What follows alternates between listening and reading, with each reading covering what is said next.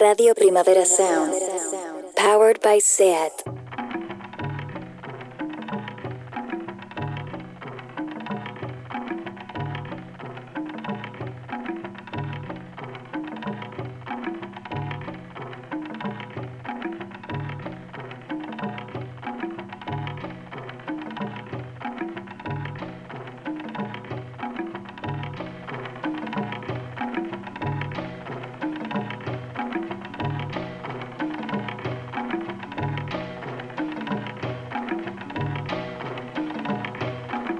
Welcome to a very special episode of Line Noise. My name's Johan Wald, and today I've got the honor of switching roles in honor of your regular host, Ben Cardew's release of his book, Daft Punk's Discovery The Future Unfurled, an in depth study of Daft Punk's, one of Daft Punk's most celebrated albums. And here we are with the author himself, ladies and gentlemen, the great hmm. Ben Cardew III. Thank you, Johan. I, I feel so utterly shameless in my promotion now. The, the, I'm just opening the window and letting all the shame drift out, basically. I think the the self promotion is no longer something to be ashamed of uh, in this day and, and age. Is it not? Good. yeah, because everyone does it all the time. And if you look at recording artists, uh, that's all they do. That's what, what we've kind of built our professions on, talking about their work and then coming and doing press junkets and talking about their albums. And people like you writing an entire book about an album, Daft Punk's Discovery. Why this record? And well, there, there's a number of reasons, right? I mean, I, I love Discovery you know that's the most obvious one. Um, and also uh, 2021 is its 20th anniversary. So you know kind of t- ties in quite well. You don't have to have an anniversary but it's, it's nice isn't it? You know? Um, and the other thing is right there's loads and loads of albums i love but i can't write anything about. You know you must have come across that. There's kind of an album you you listen to like, that's really good. And but like your response doesn't go any further than that's really good. Um, and like homework daft punk's first album i could have probably written about i don't know 10000 words on it if i if i stray myself but like a whole book i don't think i could have done whereas discovery is like so much when i when i got into it like i was like oh i could write about that and that and that and that and that and like the original plan i think was like for 50000 words and it became like i think it's like 75 at the end or 70,000 words because it just kept on getting bigger. There just kept on being more and more things you could write about. So it's that really good combination of like an album I love and there's a lot to say about it and it worked well in time, basically. Well, that's what's amazing because it's not like Daft Punk is a band that's been lit- written little about. You know, everyone has written about Daft Punk for the last 20 years. We thought we knew everything there was to know about the uh, iconic and mysterious duo, but you have managed to found layers and layers just focusing on one of their albums. You obviously do the work about talking about their past about homework what what led up to it but you center you focus on discovery. Was it daunting to write a book about a band that's been so celebrated in the press? It kind of it was but like one of the reasons why i wanted to do it is because um like you and i were of a certain age right? And we can remember back when daft punk weren't like robots. They were just two blokes from paris you know? And like I kind of feel like a bit of that has got lost. You know, like there's all this narrative around them at the moment. They're like, look, okay, right. The other day I was talking about Daft Punk with someone in, in the park, and they're like, oh yeah, of course, no one's ever seen their faces. And I was like, no, they have. Hmm. you know, like they used to just be some two blokes from Paris who, you know, you know, I've, I've seen their faces loads and loads of times. And so, like in a way, although there's been so much written about it, I feel like people have kind of got the wrong impression of it somehow sometimes and like I don't want to like bring them down. I don't want to be like yeah they're they're just two normal blokes. But I, I, I think there's a lot more to it than that that like you know it's not like some gods came down gave us discovery and then went back to the the spaceship. You know there's history to it. There's a lot of work and I actually find that quite fascinating. So I think there was still stuff that was unsaid and there's a few things in the book that I haven't seen in other places. So you know there there's stuff that you know there's there's new stuff basically but you haven't seen in other places, such as? Um, so, well, one thing is um, that they released every song. They, the plan was to release every song um, from the album as a single, like in, in order. That's never been officially confirmed, and I think I, have kind of officially confirmed that in the book, talking to their record company. Another thing was, you know, you know, there's that live action film like Interstellar. Yes. but when they started off, apparently their, their plan was to do like a real, like real proper sort of uh, what not live Movie. action? What's the yeah feature real, feature film? Yeah, with actors. yeah like around around discovering they had all these kind of ideas about like you know this scene in which like um robots would break out and they'd have this big war and they'd be fighting only to discover they were fighting themselves and that kind of thing and that was like there right at the start of it and it was like i don't i haven't seen that anywhere before um, and like Todd Edwards, who's one of the collaborators, he he was talking about that, which I found which I found quite interesting because it's like it's just another weird weird layer of how it all sort of fits in, you know. And also, basically, there's a few theories in the book which are just my theories, you know. And I'm not saying that they're true or not, but like that's what I've thought about, and I haven't seen anyone come up with those with those theories before, you know. Um, like uh, you, like my idea that the album's sort of deliberately flawed. Like I haven't done seen anyone come up with that, and it's not like you know, it's not like that's an accepted fact or there's big facts backing up, but that's my idea, you know, and I'm sticking to it. But it's great because you could think of Daft Punk as being two different bands. There's the underground house, Chicago house, Detroit techno loving music nerds, crate diggers, which all the sort of purists adore for. But then there's that mainstream conception of Daft Punk of people who kind of really know them as those robot guys, the Pyramid Tour guys from 2006 as you said, there's a guy who who say, "Oh yeah, nobody's ever seen their faces." It's like, no, man. There's there's a history of Daft Punk before the robots, and this album, uh, this book does a good job in, in in nitpicking all those eras. How hard was it coordinating your own chronolo- chronology to to tell this story? Quite hard. Like I realized when when you're doing this that like um even if this is fairly recent history, like you know you're talking at most uh 30 years ago, like a lot of sort of things have gone right. To get, I'll give you a case in point. All right, Discovery there was like it, everyone you know everyone looks on wikipedia right to see when something happened. But like the release date for discovery on wikipedia i was looking at it kept on changing. And like kept on going to like february and then march and then february and then march. And like obviously like we shouldn't just look at wikipedia. But like you know a lot of people do. It so it's a good source of discovery and like it kept on going between february and march. Like when was discovery released? And like there was not an official answer. Again, that's something I've sort of confirmed by speaking to to the record company. I got the actual official dates of when it was released. But it's crazy. It's like you know when when an album was released, that should be like you know really easily done. And I don't want I don't want to be too hard, but like major media outlets did 20th anniversary uh, pieces on Discovery, um, saying it was released on this day in February, and it wasn't because like, it, it, was released in it was released in March. Um, on Virgin. Yes. Yeah. yeah. And that was one, and like you know, then you go back into things like, well, when was Daft Punk's first gig? And it's like it doesn't really. It it's kind of hard to find out. I think that, you know you kind of do a lot, a lot of searching, and like for example, there's this one, there's a YouTube uh, video of what might be their first gig, or certainly it's their first gig on video, and then if like you compare that to the mixed Mixcloud entry, which or which sources back like to a flyer that someone's got you. But okay, so that gig happened on that day, but it was difficult. Give you another example, right? And this is one of the reasons that I wanted to to to write it. Is when I was living in Paris, right? I lived in Paris from 1970 to 98 and 99 to 2000.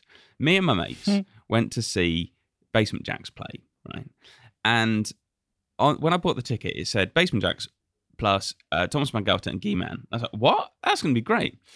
So anyway, Basement Jaxx played, and um, afterwards, yeah, Daft Punk shuffled on, and they they did a DJ gig, which you'd think would be quite a monumental thing. But there is no reference. The only references to this anywhere on the whole internet internet of things I've written. Like, there's no reference, and I I can't remember the date. I can't remember exactly. It was it was in 1990 2000. I think it was 1999, but it might have been 2000. I mean, I can locate it like a vague date because that's when I was in when that's when I was in yeah. Paris. But like no one knows, and it's like, oh my god, that wasn't that long ago either. How can no one know this? Wow, you witnessed Daft Punk. Bef- well, right when they were crystallizing, wasn't it? Ninety seven, that era. Wow. And well, this is the thing. Nowadays, you could trace your steps by looking at your card history and stuff. But even back in '97, you know, you you probably paid in cash at the door. You don't, know, you know, there's no way of sort of well there could be a way a, a, private investigator could probably say yes ben you were there that night such and such well the other thing is right like daft punk okay so this isn't authorized by daft punk i did speak to their manager and he was like oh yeah send us over, over a chapter and we'll sort of see how we're going on mm. and in the end that was like 10 days before they split up they split up no one you know so I didn't get to speak to them. So it's not like an authorized Daft Punk book. And I would love, if they're listening, I would love to do an authorized Daft Punk book where I could just be like, what date did this happen? Because, right, the thing is, they they are quite up for mystery, right? And they're like, oh, you know, oh, we're, we're you know, we, we like a bit of enigma, which I really respect. But at the same time, it's bloody hard because you're just like, well, is this true or not? Like, is this is this true? Hmm. Like, you know, one more time, right? Samples um, Eddie Johns. Yes. Um, and right, one more time was released in 2000. And ever since then, people are going like, "Oh yeah, yeah, this sample's Eddie Johnson." You've been people having people who've been like, you know, remaking it. You know how people do, like they go on like their some technology and like, "Yeah, I'm just going to film myself doing this and remaking it." And it's like, okay, well that, that that's one more time, isn't it? And they've been using the Eddie Johns sample, but they didn't confirm that they'd sampled it. It's not mentioned on the sleeve. They didn't confirm they'd sampled it until May this year, right? And when I was writing the book, I was like, I want to get this right. Okay, so everyone online says they sampled it, but they've never confirmed it. So should I mention it or not? You know, and uh, it was just as I was finishing it, they actually said, you know, because there was an article about like how Eddie Johns apparently hasn't made any money whatsoever from the sample, that they actually confirmed it, that that he did sample it, and they'd been paying money to this company who'd been trying to get in contact with him and that, that kind of thing. But like, it get, and like again, I can understand like why you want don't want to confirm everything, but like there's a lot of sort of myth and rumor around Daft Punk that as a sort of nitpicking journalist, I found like a little bit a little bit frustrating at times. And it, that's also quite revealing about the book. The fact that everyone thinks, oh, yeah, one more time, 2001, before, you know, in March, right? Uh, March or. One, one more time was November 2000. The, the album was March 2001. That's it. But the song had actually been on a shelf, lying on a shelf for three years, according to your book. Yeah, yeah, yeah. So it's it's amazing when you think, oh yeah, the sound of 2001 house, you know, when when one more time came out, it's like, well, no, because that song was made three years before, or um, which is quite revealing, and it shows how mis, well, that whole f- filter disco, which you honor in the book as well as much as the record itself, um, it's it, it's hard to pinpoint exactly when the start of filter disco or French touch. You you do sort of say that Todd Edwards is kind of more responsible for it. Todd Todd Terry, DJ Sneak. Yeah, Todd Terry, kind of- sorry. yeah, Todd Terry, I get my Todds mixed. it's a lot of Todd. A lot of Todds, a lot of Todds. Um, but it is, it is it, as much as a, a, an homage to Discovery as it is to the French touch sound that we all have grown to love and was so big at the time, and it still kind of is. Um, We we love it. When we can go out, we'll be French touching around. So, it, it, the, according to your book, do you think Discovery is the album that most celebrates French touch? Because you know uh, uh, everything else was sing, uh, sing singles by different producers and DJs and F Communications and etc. etc. But as an album, You see, my my theory is that Duff like Discovery isn't. It kind of is French. It kind of depends how you see French touch. Like if you think of French touch as like what a group of French producers did between these particular years, right? Then Discovery is the absolute peak of that. You know, let's say 1995 to you know 2005 to say something. You know, Discovery is the absolute peak of that because I don't think there's any sort of better better albums. But like if you think of French touch as like filtered house, then kind of Discovery gets away from that a bit. You know, like all right, one more time is is quite old Daft Punk, but like a lot of Discovery is really weird, and that's why I like it because like you know you're kind of expecting something to sound like Stardust or One More Time, and you've got these weird metal guitars coming in. You're like, what the hell is that? You know Hmm. why why um why are they playing this like weird harpsichord solo that sounds like classical music you know so it's sort of it is French touch and it isn't, you know, like, and again, that's what that's what I love about it because uh, you must remember when it came out, like, a lot of people like, what the hell is this? So that's what that's that took me back because I remember uh, when that album came out, uh, I was really into house music and going to deep house clubs in Madrid, and I used to work at a clothing store which was next to Ama Records, which they were, you know, uh, it was a crate digging kind of shop, and uh, they'd put sort of new releases on the on the stereo and the on the on the mall where we were all located, and uh, one more time came on, and it's like, wow, this this sounds kind of amazing. But then when I heard it at a club, uh, DJ Jose Luis Magoya, who ran Deep along with Susie K, he put it into his set, and I thought that's odd. That's quite a mainstream song to be played in the underground house club. Even though you know it's like Daft Punk, but even back then, I remember thinking of them as being, oh yeah, they've they've kind of become mainstream now. They're not so cool anymore. Well, also, do you remember that vocal effect? Like now, we're all like, auto tune is is really accepted, you yes. know, and and like we don't sort of think, oh, that's auto tune. We just get on with it. But back then, like the only big song with auto tune, well, there were kind of two. One was Cher's Believe, and the other yeah. was Blue uh, Eiffel sixty five. exactly. Blue, the boy band. No, are they called Blue? No, you know that that, that, that sort of do do do do do do do. do. They, no, what are they called? They're not called Blue. That one. Oh, sorry, the group's called Eiffel 65. And oh, okay. The song's called Blue. Um, Baladi. So do you like again, like when when One More Time came out, and people like, oh my god, they've ripped off Cher. A lot of people thought that. Yeah, the Cher effect. Seriously, you say it in the book that the the auto tune was uh, offered to the public in 1997, Uh, yes, yeah, uh, more yeah. or less, according to records. I'm amazed that it. Ha- I thought, for instance, when you hear the vocoder effect, that's different, isn't it? yeah, And that's yeah. been on since the 70s, Yeah, right? yeah, yeah, The vocoder effect, which is something that I imagine Daft Punk, as you know, who who have always been very much in love with the 1970s in general and soft rock, and I imagine Neil Young's Trans Am being somewhere among their record collection. Um, I'm, I'm, I was just amazed to, to sort of learn through your book that auto tune was so young. When when I always thought it was some kind of 70s thing, studio trickery. Yeah, it's it's weird, isn't it? Like again, that's something that kind of gets forgotten about because auto tune is so, um, you know, so accepted. And like, I'm, do you remember when there was a backlash against autotune, like 2000, I don't know, 2008 or 2000? And it was still because of Cher, because it was the Cher effect, wasn't it? Well, I kind of I don't know. I think I think people would like people will. I'm not sure if that was Cher. That's a bit.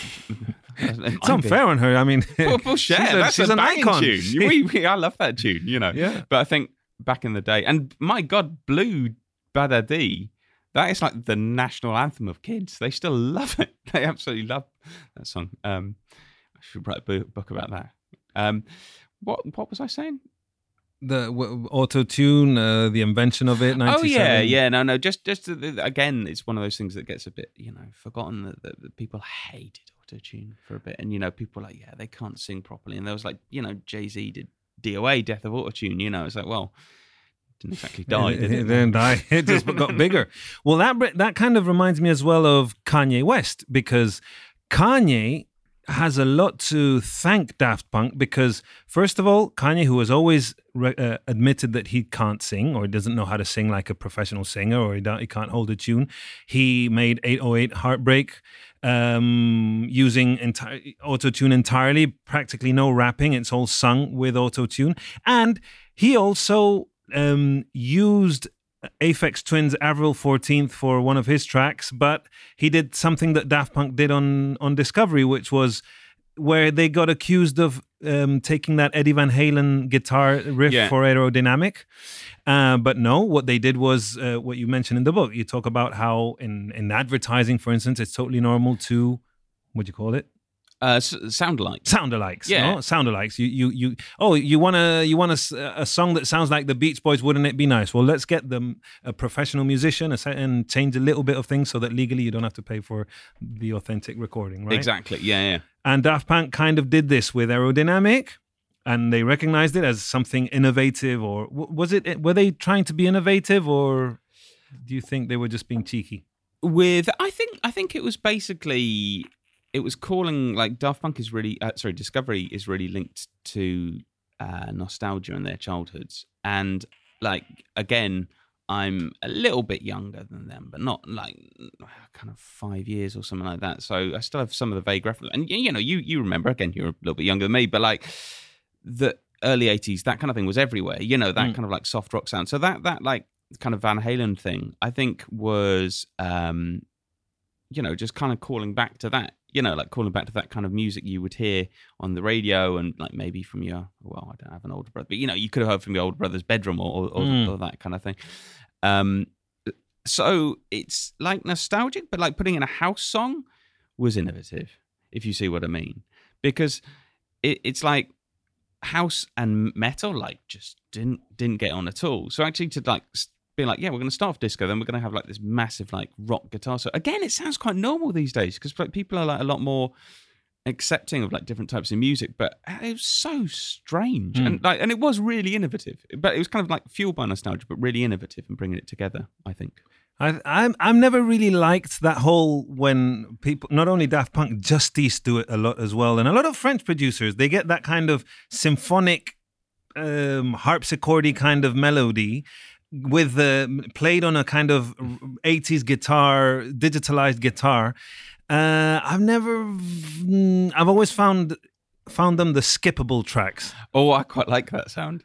I don't know. It's it's it's especially when they get very symphonic, and uh, I don't know. I think it's it's like okay, it's very it's very Versailles. you kind of like okay, these guys are from Versailles. They're making the music that's supposed to sound in the palace, uh, but electronically. Uh, But I am a massive Francophile, so anything French goes goes for me. I absolutely love France and, and French music. So yeah, because Gaspard Augé's solo album again, the symphonic thing, he's doing it all over on on, on Well, his new stuff. like that's really discovery. That album, you know, obviously Yeah. came out after I'd, I'd written the book, but I, I'd have mentioned it. But like, it's so discovery. The kind of like baroque melodies, you know, it Yeah. sounds quite classical, and it's like you say, it's like it's like Versailles. It's kind of calling back to that that time. Those kind of those kind of melodies. If you just took like the melodies or something like. um uh, what's it gonna do? Like digital love, you know, it has that that sort of like weird trumpety bit. Yeah. it's so like Versailles, you Yeah. know, like you could imagine like a trumpeter in livery playing that kind of thing. And it's also hard to separate Daft Punk from Phoenix. Obviously, Laurent uh, Brancowitz was uh, the guitarist with Darlin, uh, the first band that Daft Punk were, you know, the, the, band that was Daft Punk before they became Daft Punk. How important was that select review, uh, that that damning review of of Darlin's music? Me- Melody Maker. Melody Maker, sorry, Select was a different magazine. Um, what, how important in the history of Daft Punk was that review? It, I think what it did, it basically accelerated the process because I think they were already kind of moving a bit towards electronic music, and I think they would have uh, ended up where they did anyway. But I think at the same time, it was just like it was an impetus. It was like, well, we're kind of moving away from this because I've got an, I've got an interview they did at as Darlin from the time. They're already talking about like, oh yeah, rock music's kind of finished. We're like moving on to ele- electronic music, you know. Um, and then you know somebody says you're Daft Punky trash, and it's like, oh, I, I think you know they got, they got a bit depressed. It was like, all right, well, we'll go and do we'll go and do something else. But I think it would have happened anyway, you know. Yeah, yeah, and uh, well, Phoenix, I, love Phoenix. That's the thing, and uh, it's nice how they they've they've kind of maintained their careers parallel and kept doing things with each other. There was that fam- famous Phoenix show at the Madison Square Garden where they introduced Daft Punk at the on the encore of the show. Um, there's even a song called Phoenix on Homework. Is it on Homework? Yeah, Yes yeah. on homework. I don't know. There's all these like little nods, you know, the, this camaraderie, this friendship that has lasted all these years. Well, let me let me put this to you, right? Okay. Um, Phoenix's debut album, right, Mhm. has a couple of tunes. Um, if I ever feel better, Yeah. um, and uh, what's the other one I'm thinking of? Is it Too young? Too Young? Right. Those two songs. Imagine if you did the production a little bit more electronically, just a little bit more, they could be on Discovery. I reckon. Yeah. and I love those two songs. They're so good. Like because they they kind of got that that sort of weird disco rock edge. They're very very lush. Like you make them just a little bit more robotic. You know, put effects on the voice, and they could be on Discovery. I reckon. And in hindsight, it's amazing. Homework because it was their home. Is it because it was their home studio? Yeah, They yeah. were kind of doing their homework. And it, it was like they were the scholars of Chicago House and Detroit Techno. Yeah. And they got a song like Teachers where they're paying homage to all the all the producers that came before them. Then you've got disco, very, very disco discovery, the the the, the, which is the period of when they were children listening to their big brothers records, uh, the the eighties metal and the soft the seventies soft rock. Um, but then there's Human After All and Random Access Memories. No, it, it, so you look back at their whole work and it's all very cohesive. Yeah, It's amazing. They didn't just sort of think, okay, what do we do this time around? Um, But- and I think maybe that's why like they had to split up because I think delivering four albums so well thought out and so cohesive and so clever and th- each one different each one with its own theme it's like can you imagine the headache with come up with a fifth album? It's not like okay, we can just go and like make some some tunes. It's like okay, what's the concept? What are we going to do differently? Like, how are we going to build on these four albums, but do something that isn't quite the same? What? Like that must be so hard. Because even if you think, okay, let's look to the future, they kind of did that with Tron Legacy or the Tron soundtrack. Yeah, yeah. Leg- yes, Tron Legacy soundtrack, uh, which was more simp- uh, soundtracky than you know. There was only uh, Bedazzled or Derazzled. I can't remember the name of the track, which was a little bit dance floory, but the rest was you know a movie soundtrack, a Yeah. sci-fi movie soundtrack. Yeah, there there was no. I mean, I'm sure there was places for them to go. They could have, but yeah, yeah, it's a great way to end it. Um, anyway, going back to the actual making of the book. How this is a typical question in these times. How did the pandemic help you get on with it? Um, how did the pandemic help me? Down? the Well, lockdown. Because how long had you been planning this book? I'd been planning it. I've been thinking about it for a few years. Ah, Um, I started writing it in summer 2020, and then I did most of the work from like December 2020 to April 2021. So, um, basically, what, what happened was I had had had this idea, and it was Discovery's 20th anniversary, and um, I had like one chapter that was sort of floating around, and um, it got to December, and like December sort of work eased off for various for Mhm. various reasons. I was like, if I don't do it now, I'm not I'm not ever gonna do it. So I basically just got up early in the morning and started writing, and like I wrote the first draft really like in a couple of weeks or something like that, but really really rough. Um, so yeah, it wasn't. I don't think the pandemic really. I t- actually, I tell you what, the pandemic did do. I'm, I've got no evidence of this, but I think books are selling a lot more. Pandemic. I think people are reading more, and there seems to be like, um, yeah, real appetite for books. Because like I know, okay, maybe I know this because I'm looking out for it, but like a lot of people who seem to be publishing books now, it seemed to be like ten years ago. I didn't really know anyone who had published a book, and now I know quite a lot of people. And I think there is just like more demand for it, and I think Mm. that may be linked to the, the pandemic in a way. And how was it scary writing about someone's work without having their official voice involved in the book? No, because I assumed from the start they wouldn't be. They wouldn't. Um, they wouldn't participate. And there's loads of interviews like I could from from that time. Also, I sort of thought of it in a way. In a way, it's a bit like a long review. You know, there are parts of it that are like a long review. So, and you don't you don't speak to people when you're doing a review. You just give your your Hmm. opinion. Um, so no, that that that didn't worry me. That didn't worry too much. It's mainly because like if you were speaking to them, you could have gone, you know, you could have like ironed out any mistakes. Like I really hope there aren't mistakes in it, but um, I mean, and I tried everything so there wouldn't be, but like pretty inevitably. You know, I, I think there might be some, and like it could just be so much easier if you just go, uh, yeah, what, was this actually, you know, X, Y, Z, rather than you know having to rely on like 18 different reports that say different things, you know. But uh, no, it, it, it wasn't too intimidating. In fact, for a while, what what kind of worried me was like if they had at a latter stage, if they had a latter stage saying, "Oh, actually, we are going to do an interview for that," I'd have to read the whole thing, which would have been good, but like in a way, it'd be like, "Oh my god, how much work."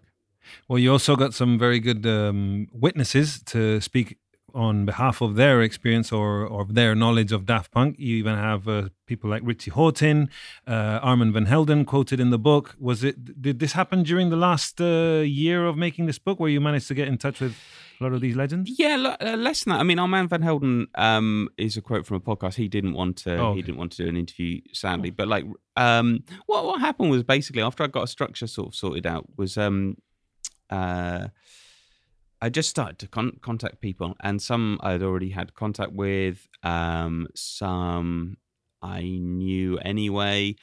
Um, the case with Richie Hawtin, actually, I was speaking to him about something else, which is kind of where being a journalist. Well, and I was just at the end, I was like, "Do you mind?" You know, I was like, "It's for a book. It's something kind of different. Do you mind just like you know getting telling me what, what you know about about you know Daft Punk and Da Funk and that that kind of thing?" And he he did it then, which was very which was very convenient, you know, because it could have happened. Like I could have, I could have had the book without his input, but it was really nice to get to get what you know some input from him. Him talking about you know getting um, playing Da Funk and getting one of being the, one of the first people to get it, and they're kind of um, what an important band they are. So I was really pleased. Thanks, Richie.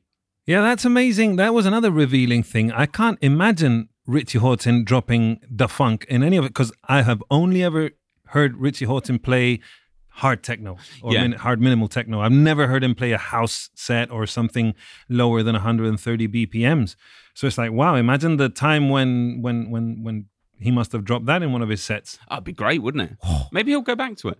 Yeah, and and uh, the other ones who, uh, you know, there's you talk about how they were uh, b- before Discovery, how they they hated being compared to the Chemical Brothers because at the time, even in electronic music, even though there were so many other people doing their own thing and and electronic duos, you had Basement Jaxx, you had uh, Orbital, you had Underworld, you had all these other people mm, creating electronica for big bigger stages that weren't just the clubs. You know it's funny th- it's it's funny remembering that there was a time when they were called the the french chemical brothers. Exactly, exactly, and like again, no, no diss to the Chemical Brothers, who I like a lot, but like you know, they're they're sort of several steps down the legendary phase. I I, I would say, you know, um, but like it, it wasn't it wasn't inevitable. You know, there's no there was no inevitability that, that like Daft Punk would follow like homework with with something that good, was there? You know, Mm. like they might have just stayed as the French the French Chemical Brothers. Who who the hell knows? You know.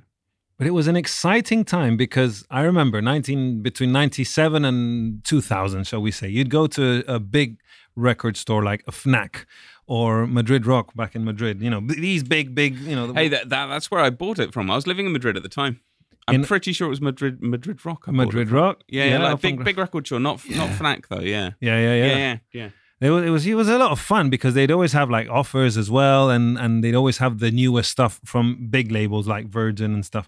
You know, it wasn't like your underground indie kind of record store. It was a it was a different experience, the CD experience. And I remember there was so many electronic duos coming out. There was stuff that was more like Air, like those Zero Seven and stuff. You know, the, the whole electronic area it was always very exciting because all these covers were incredibly well designed. It was all there was always like very tasteful graphic design going on, very innovative stuff that you'd never seen before, like typography. I don't know. It wasn't it wasn't just seeing like a, a band of people on the cover posing. You know, it was like wow, very interesting artwork was happening. And I remember you had Chemical Brothers, Basement Jaxx, etc., etc., and Daft Punk playing in their own league.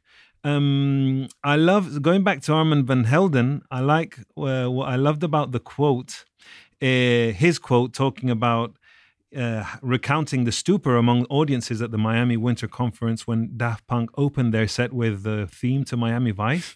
You know, people didn't get it, and it's like really back back then. And and he's he's very classy in saying that house music people or house music fans were very pure back then, rather than calling them narrow-minded or obtuse.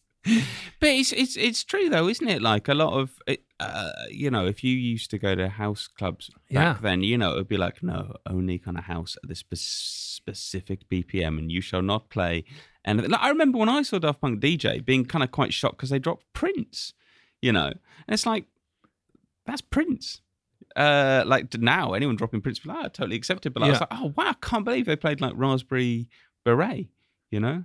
Because if it wasn't a four to the four, like a Yeah, song yeah. with like a three minute intro, so that the DJ could mix it into the the the the two remaining minutes of the previous track, uh, you know, when you just cut the rhythm, uh, it it seems like yesterday. And nowadays that we all DJ and we all mix and mash and put everything in, and you put a reggaeton song in and a punk rock and a new wave song in and whatever, it, it, it's amazing to go back to those times when no, no, no, uh, there was a purism and it was strict and there was a snobbery in house music clubs. I almost miss it. Yeah, but I don't. I think I, I think it's definitely better. I mean, I know what you mean in that it's kind of like quite a nostalgic thing, but I think it's a lot better, isn't it? You know, rather than like, oh no, you can't play that. You know, like I, I, I again, I'm I'm thinking of of Madrid. Like I went to, um, I remember going to a deep house club in Madrid, and I probably just wasn't going to the right club. This was probably my fault, but I remember it just like being the most boring music, and it didn't change like for eight hours, and I was like, oh God, will he please change? Like, I, I mean, I wasn't there eight hours, but you know what I mean. Like, I- and I was just thinking, I would, I would like pay hundred euros just for the DJ to put on like I don't know Madness or something like that. But it was just like no, just the same the- like, boring old. D- By the way, when I saw Daft Punk DJing in Paris, that gig I told you about, guess what? they ended the night with their final, What? the final countdown. Europe. Yeah, Ta-na-na-na. Really? That was their closing song. Yeah. What, the thing is, if you dropped it now, it could because it's got that beautiful 80s production you know even though it was a, supposedly a hard rock group it was it had those pop arrangements and stuff hmm and it was a massive song funny enough i was reading an interview with joey tempest yesterday on the bog because for some reason they just dug out the t- you know he he he got he he got um he was disrespected by Kurt Cobain, which was an, uh, which was very flattering for him. The fact that Kurt Cobain would know who Europe and Joey Tempest were. Uh, there was a story about uh, Lemmy sort of not sort of recognizing them as a rock band, but getting on with them very well. Freddie Mercury very, being very angry at Europe for, because they didn't close the door of the studio where they were recording some drums, and it was getting into his opera recording. I don't know. I don't know. We're talking about Europe. Amazing interview. That sounds great. Yeah, yeah. But um, it, it, it's okay. But back to the book.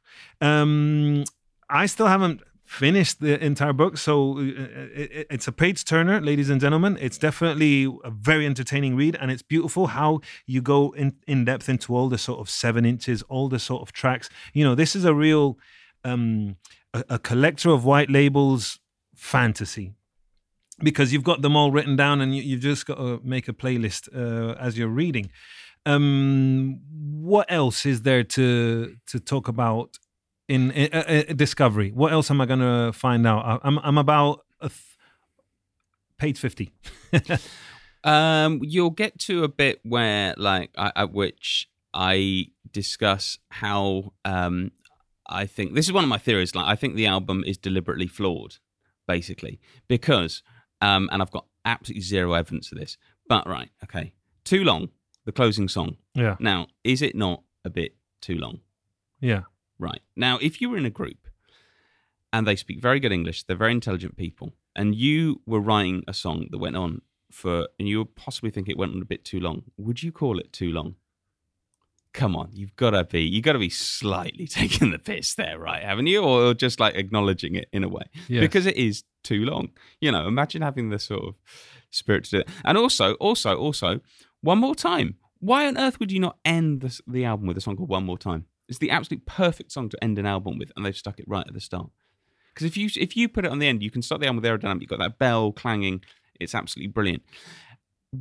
And these two things just seem like so wrong, such obvious errors. It's like, well, maybe, maybe they've made it deliberately flawed. So then you'll see the humanity, if you see what ah. I mean. Because if you, uh, again, like Discovery is about robots, but it's also about humans and human feelings, right? And if you put in these little nods, like like too long, just being a little bit too long, you know, it's like yeah, we're we're kind of human. In fact, we're human after all. If you think about it, you know, it, it's sort of that's one of my um, pet theories about it. Anyway, um, so you'll you'll encounter that. Um, you'll encounter like I feel a bit bad about this. I should say I say this now. I feel a bit bad, but I'm I'm quite rude about a couple of the songs on Discovery not that rude. I mean, you, you generally the, the tone is all very as a review. If you're saying this is like a really extended review, a seventy thousand word review, it's it's very benevolent. It really it shows that you love the band, that you have so much respect for them. There's no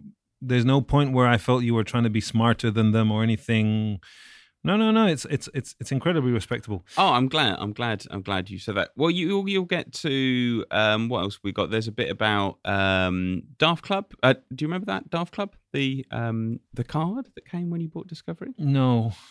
It's just basically it's a, you when you bought Discovery, you got this card, yeah. very oh. little credit sized card, which you could go online and enter the the Daft Club, and you could get like loads of unreleased music.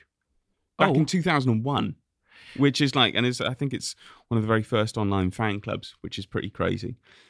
Um, and I just think that's a brilliant idea. Like before iTunes even launched.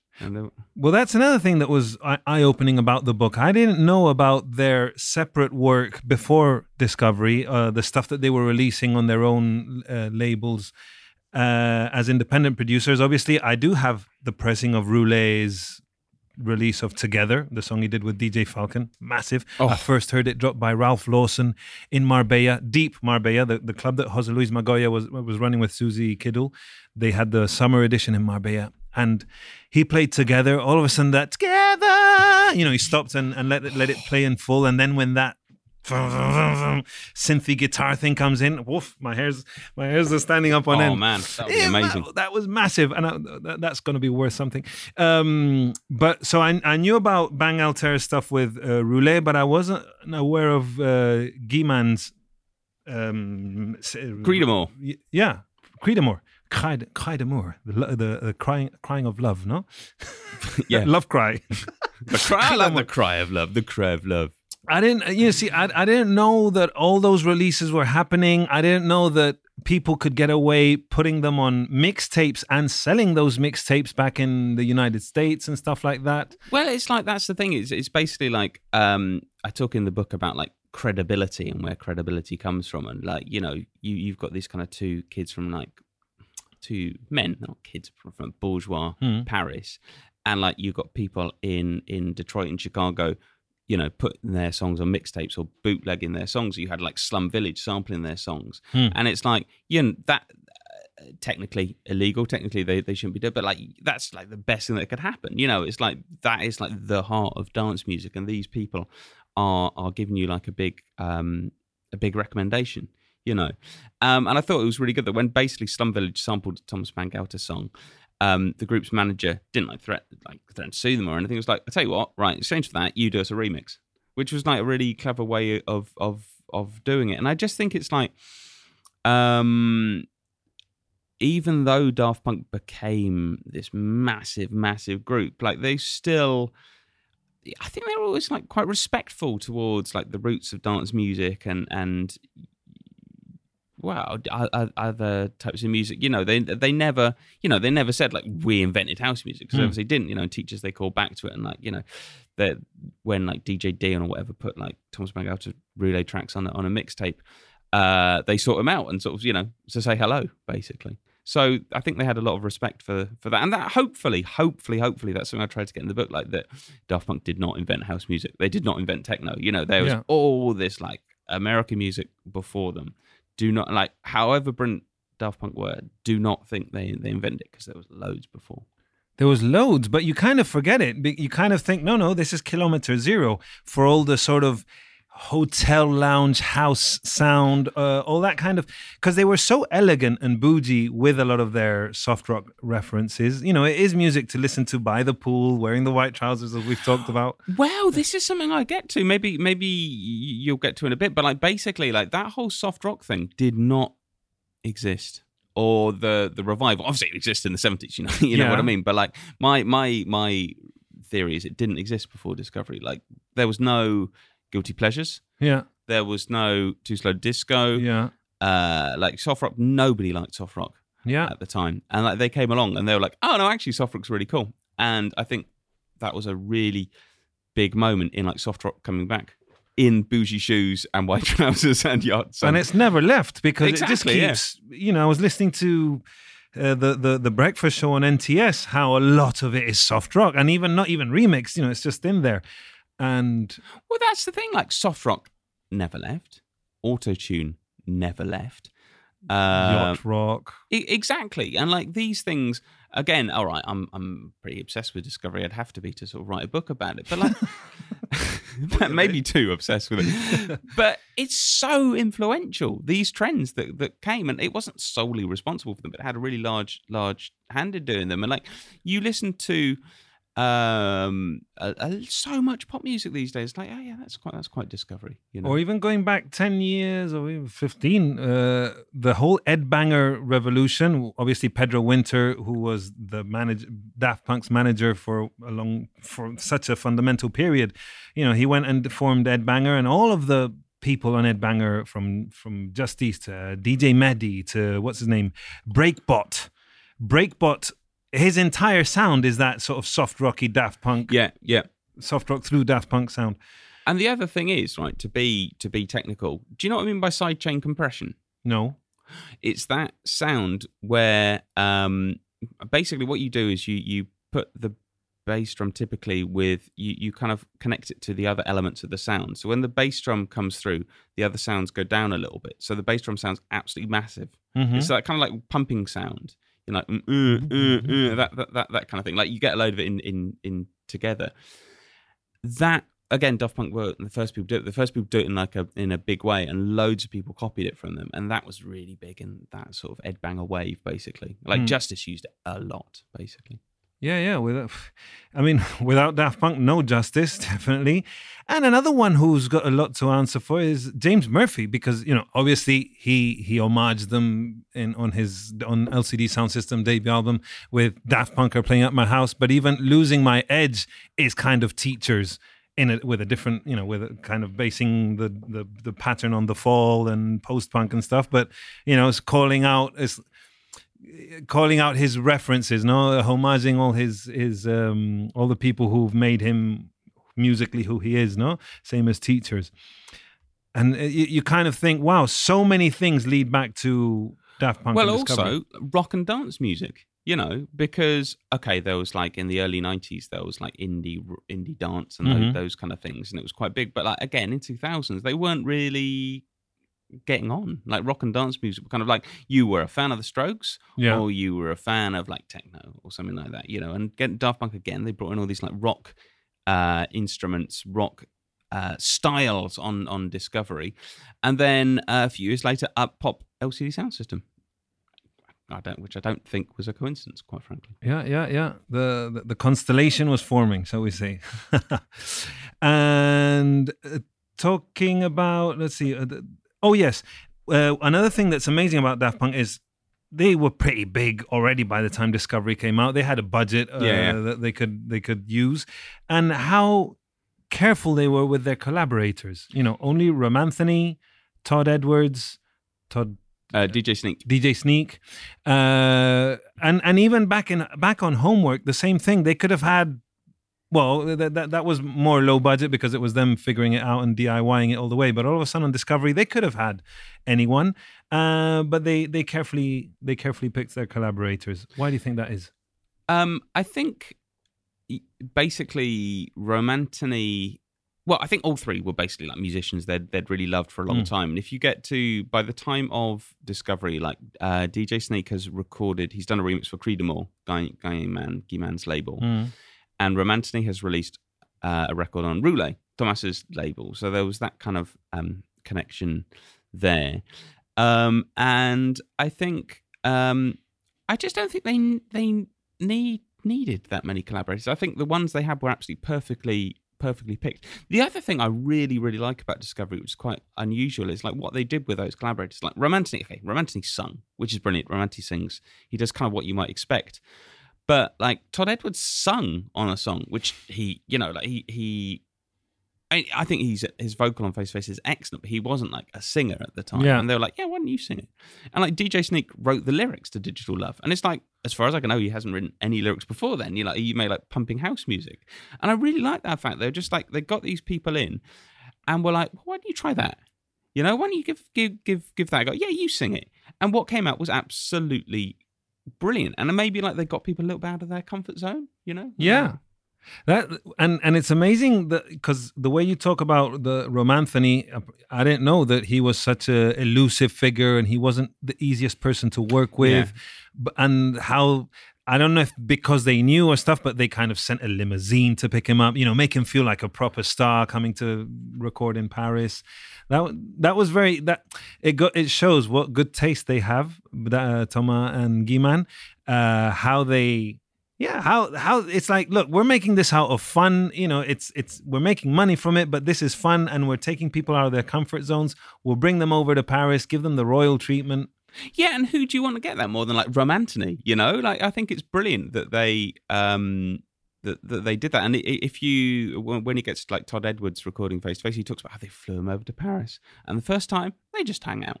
You know, and like they didn't have to do that. Nothing from the song actually came out. You know, they already had like a draft of the song. Then they flew out to Paris. And they just kind of hung out for a few days. You know, Yeah.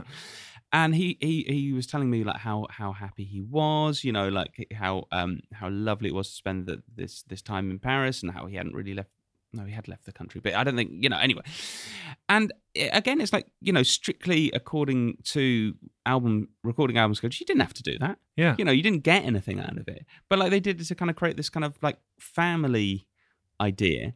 And i strongly believe that what kind of came out was better for that you know because it wasn't like right here's half an hour do your vocal now. It was like come here you know come to paris you know. And um, again, I think that's that's all part in a way of producing great records. Like obviously, production in many ways is to do with like you know knob twisting knobs and like that that kind of thing, but it's also to do with how to get the best out of people. Yeah. And I think Daft Punk were were were very good at that.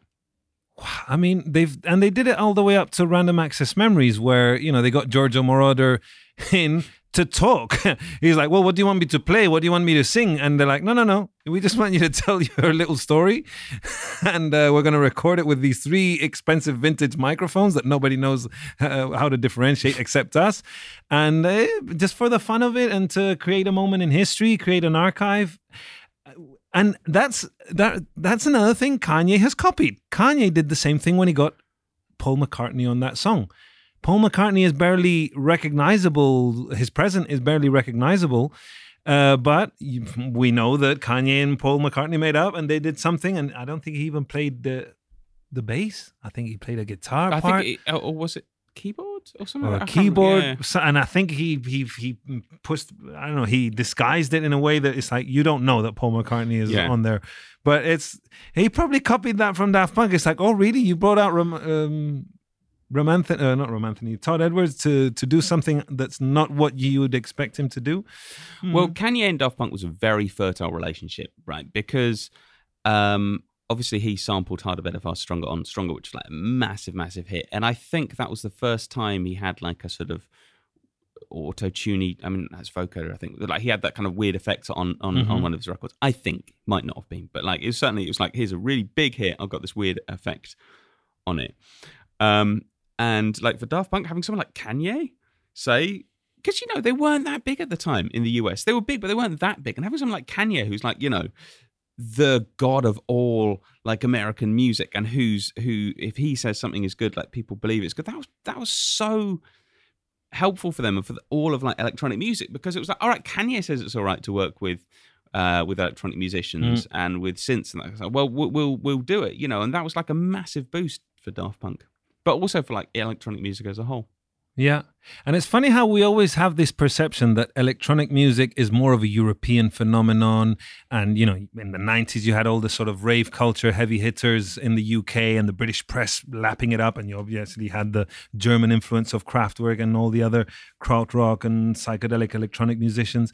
But it's like, hang on a minute, Chicago house and Detroit techno is purely American Yeah, yeah, yeah. and this is what Daft Punk is mainly. Well, no, they they not mainly. They they've been drinking from every kind of pot there is, but Well, you'll find a later chapter, uh, which is a short chapter, uh, in which I I talk about Discoveries Americana. So basically, like I of all the sh- big French house groups from early on, I think Daft Punk are the most American of them. You know, because if you take like Saint Germain, there's something quite Mhm. French about them, Yeah. right? Or like uh, Motorbass, again, something quite sort of French and Europe, well, European and kind of classical. Whereas like Daft Punk are very American sounding, you know. And if you listen, like again, the three guests on Discovery are all American, and the lyrics on Discovery, I feel like quite American. You know, it's about like dancing and and and well, dancing's for everyone, but you, you know what I Yeah, mean, like yeah. a dream and that and that that kind of thing. And um, I think they were like uh, a, a very kind of American type band, which went over well in America. Obviously, they ended up living, you know, living in America. Yeah. But also, it makes the French a little bit annoyed by them. Because like, the, like with French and Daft Punk, there's a weird relationship. There is like they they kind of love them and they kind of don't. I find. Yeah, they, you're always gonna have the local jealousy, no? Uh, and it's funny how they early on, and you mentioned that in the book, how they they were they were they were French, but they wanted to be on the Glasgow label Yeah, with Slam. yeah. uh, to be more international. Uh, sl- slam again. What a weird. You obviously have to be really, really into your club scene to to want to sort of be released by Slam and Dave Clarke. Well, although like, yeah, I mean, it wasn't that obscure. Like, Positive Education was quite a big tune. Was it though in '95? Because this was before Homework. Yeah, yeah, and well, they obviously knew their stuff. They obviously knew their, their Yeah. stuff. But yeah, I, I guess so. But yeah, they, they were into. They were fans, you know. Like um, when I spoke to Dave Dave Clarke about it, you know, he, he um, it it was Daft Punk approaching them. You know, it was Daft Punk being like, "We we we want to be on your label, please. You know, can we set up a, a meeting with them?" And you know, Yeah. And, and, and things worked out fabulously. I mean, yeah, there's so much we could continue talking about, Ben. We could do another hour. We could do, and we could do this chapter by chapter, but we are unfortunately running out of time. So, uh, my name's Johan Wald. I re- I strongly recommend this book. It's a page turner. It is not only a love letter to Daft Punk and their work on Discovery. It's it's a love letter to house music, to white labels, to crate digging, to the the you know the magic that can be created when you lock yourself inside a room and read eh, all the instruction manuals to your samplers and um, all the kind of gadgetry that they used in making a record that has not only proven the test of time it, it, it is a it is a modern classic discovery and all everything all their output. And it's amazing when you look back on a band that has become so iconic so legendary and so important within so many different spheres of musical culture. Uh, it's been a pleasure, Ben.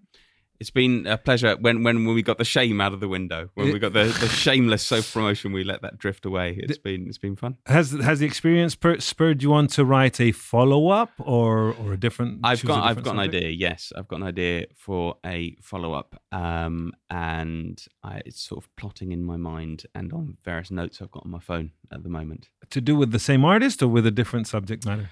Uh, to do with house music.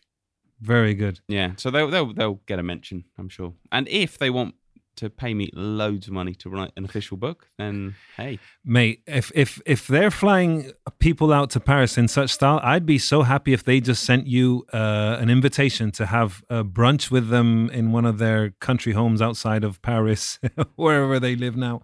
yeah, I'll tell you, I don't don't think it's going to happen. Uh, you never know. You know, you know, on a whim, they might Jesus, you know, they might actually get you to write a future thing about something that they, you know, because Daft Punk is not dead, even though they are no longer going to be recording music together, whatever. The the brand is going to continue living, and there'll there'll be other anniversary editions and things, and there's always got to be some literature to be written, and who better than Ben Cardew? Well, I, I, I, I, would like it, but hopefully um, they'll still think that when they read about how I don't like superheroes. I was a bit rude about it. Sorry. Well, this has been uh, the, special episode of Line Noise dedicated to Daft Punk's Discovery, The Future Unfurled. Uh, thank you for listening.